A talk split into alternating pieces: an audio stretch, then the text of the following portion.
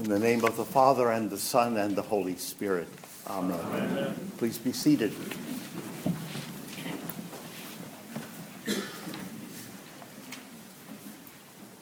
We long to belong. We long to belong. We live in an era like every other era. If you long to belong, the question will be asked then as now what do you have? What do you bring that you may belong? What belongs to you? What possessions do you have? What privileges? What prestige? What power? Possessions, prestige, power. Around these the world turns. What of these are yours already? What more of these good things, and none of them, power, prestige, or possessions, are bad in themselves? How much more of these good things are you entitled to? The world asks these questions with great interest because that is what sets your worth in today's world. That is what says to this world, as it would to any world, any time and place, this is who I am. I am what belongs to me. And my success in fulfilling my longing to belong will have much to do with my belongings. I am what I own, what is mine, what belongs to me. And I am longing for more, more of the same. And my life is run ragged by the need to be always out and about, striving to secure more, ever more, of life's goodies. Why? Not for their own inherent worth, but because what belongs to me will help me belong. And that is what all our hearts desire. In the two readings, the two major readings, the Old Testament and the Gospel, which were brought together for this morning, we see two people. One who has everything that one would want, apparently, one who has next to nothing. They are both called to the same calling, but only one knows it. One, King David, wants it and doesn't get it. The other, Mary, doesn't even know that she wants it. Let's say that it is the last thing that she might be expecting, but to her it is given anyway. For what are they longing? A certain task, a certain job, a certain divine assignment, a commission to make for the Lord a place in which he will dwell, to make a space in which God can be captured on earth for a while. David wants to make this space a place in timber, gold, and stone, a proper house for the Lord to dwell in. Mary will find that it is God who has already made the place to abide within her body, within herself. What an unlikely pair, these two. David, the king, the Lord's anointed, Mary, the bond slave, literally the doulos of the Lord. Mary, a woman who belongs to a man but has not known a man, conceived by an act of the will of God and takes a husband to spare her inconvenience. David, a man who can have whom he wishes, a man who, in an act of blatant contravention of the will of God, takes someone who belongs to someone else, who conceives, and whose husband he kills, to spare himself inconvenience. Two approaches, if you like, one, a man's in essence. Go, do all that is in your heart, for the Lord is with you. Start with what your heart desires. Ask the Lord to bless it. I already know in my heart what I want from God. Let's ask God what to tell me what he wills to do and what I want already. The other approach is Mary's. Greetings, O favored one, the Lord is with you. But she was greatly troubled at the saying and tried to discern what this might be. What God wants is not in Mary's heart, I would say, or not close to the surface, because the heart is very deep. The surface may be disturbed easily, but half the time I think that's our central nervous system. The heart itself is deep and dark and resonant. What God wants is not at the surface of Mary's heart, and the light of his enlightenment, his word, has not caught it yet, glimmering in the depths.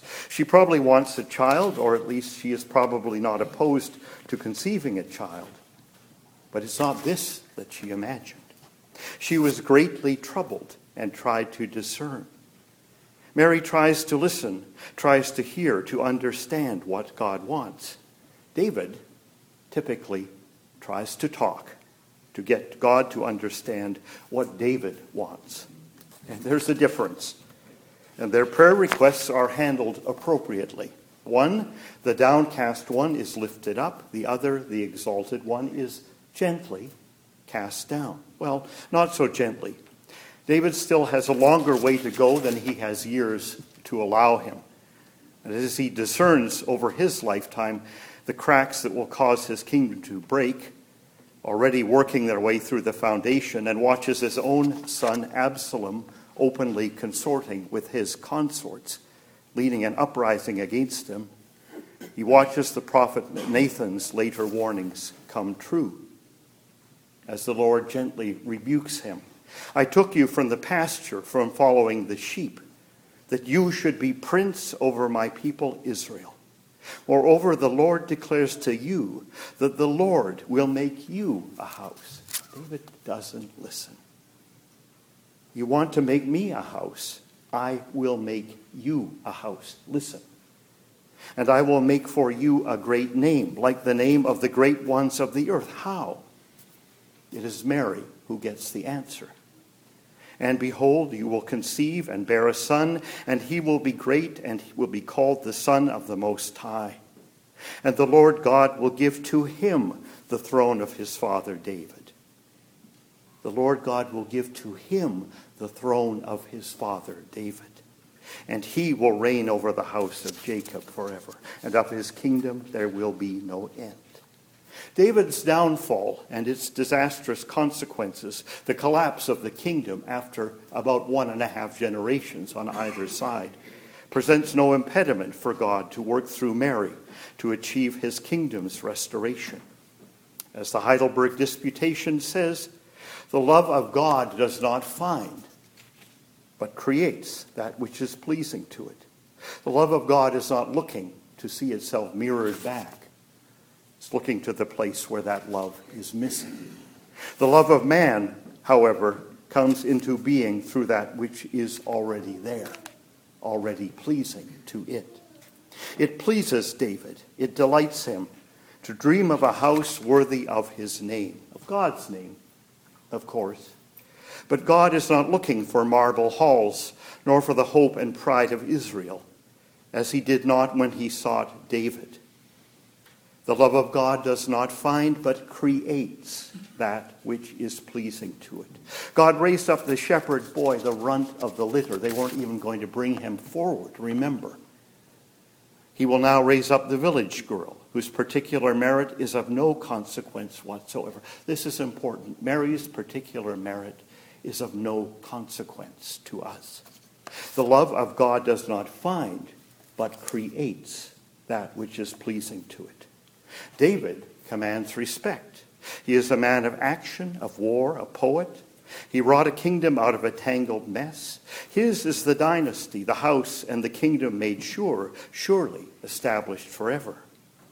Mary, too, takes action, but by acquiescence, by an act of total surrender, and by waiting, and waiting on her Lord by remaining hungry when she would prefer satisfaction.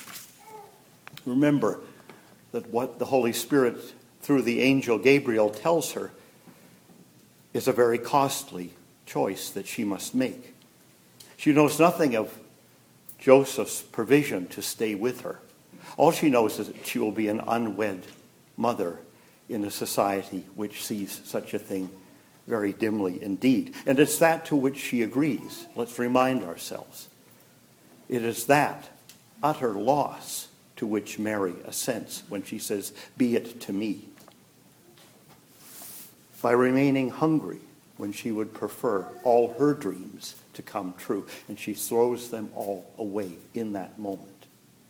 By agreeing to wait and to wait, by agreeing in essence that anything to which she might have even developed an expectation or a sense of entitlement or even simply a hope, all of this is swept away. All these good things she thought might be coming to her are gone, and God has taken them away.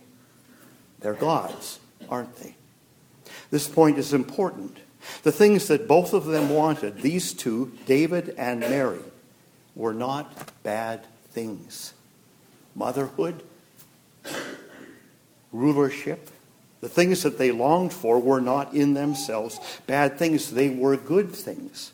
And God does not despise good things, especially the good things He's made. You should read some of this stuff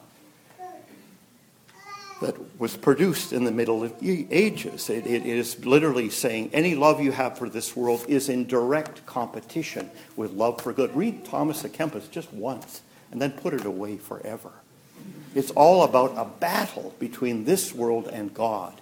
And anytime you love any of the good things of this world, you're arousing God's anger. A very dark period for spirituality. God does not despise good things, especially the good things he has made. The good things he has made. So often, this world of faith we live in is like a castle in the clouds. We're always to be looking high, skyward, for something to pull our way or grab down to us. Maybe a ladder to pull us up out of here, up to God. In the meantime, unbeknownst to everyone, God is coming down to the world. God is coming to earth to dwell with human beings, to move in into the neighborhood, and to live and die in a human body, with a human soul. In the meantime, we feel such mixed pleasures in the things with which we are occupied on earth. Why? The earth has taken them all back. Even things that are part of our work, constructive things that we are building, homes, workplaces, goods of all kind. We run around furtively, anxiously with these things all week. Then we check into church on Sunday to do our bit for the kingdom. Then we go back out there, and on Monday, we're looking for something to get us through. We imagine that God despises our engagement with this world's goods, that they, even though He made them, and He are now to be set in some sort of competition. It is not so simple. But to the good things of this world, the challenge is simply one of faith. Can we give them back as graciously as God gave them to us? Can we surrender them? Do we trust God, the giver of these gifts, enough to give the gifts back to Him when He takes them from us? Christ indwells the one who accepts him in faith. This is true for all of us. Quite literally, this is true in the case of Mary. And what does Mary say in her thanks? Does she say, See what great things God has done for me? No. See all the great things I am doing for God. It's her humility she expects great things, but not for herself. She expects herself to do great things for God, but only with God. She longs not for belongings of her own, but to belong to God, to be part of His longings for His world. She longs not to be the center of her own world. She longs to join hands, even maybe, with that troubled king. That troubled king who, even then, had that intuition that his Lord was to come into the world after him. The Lord who brought this world into being before him, maybe even joining hands with that troubled king, David, and stand in the circle looking to the center. It is a giant leap for a village girl to make in a few moments, and she makes it. And King David loses it in the end.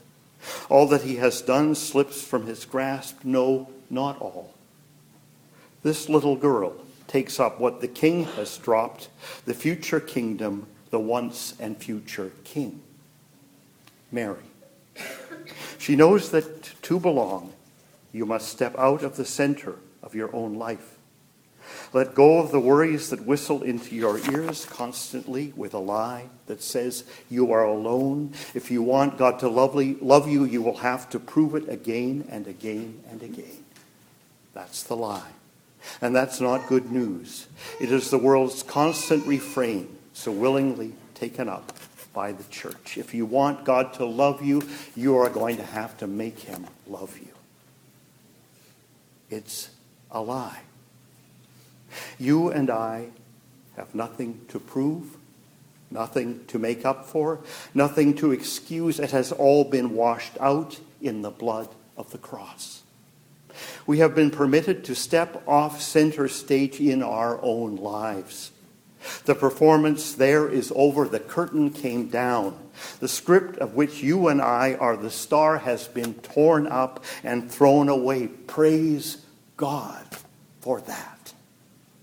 God is back on now, and we join hands in circling Him, His wonder, and His love. We join hands with the whole of creation who mirror that love back to Him and to one another, thanks to the work of Christ. Mary, this little girl, has done no one, what no one else could have done and what no one else would have done for all we know. She has brought us to this place by bringing Jesus into the world, back into the world that he made.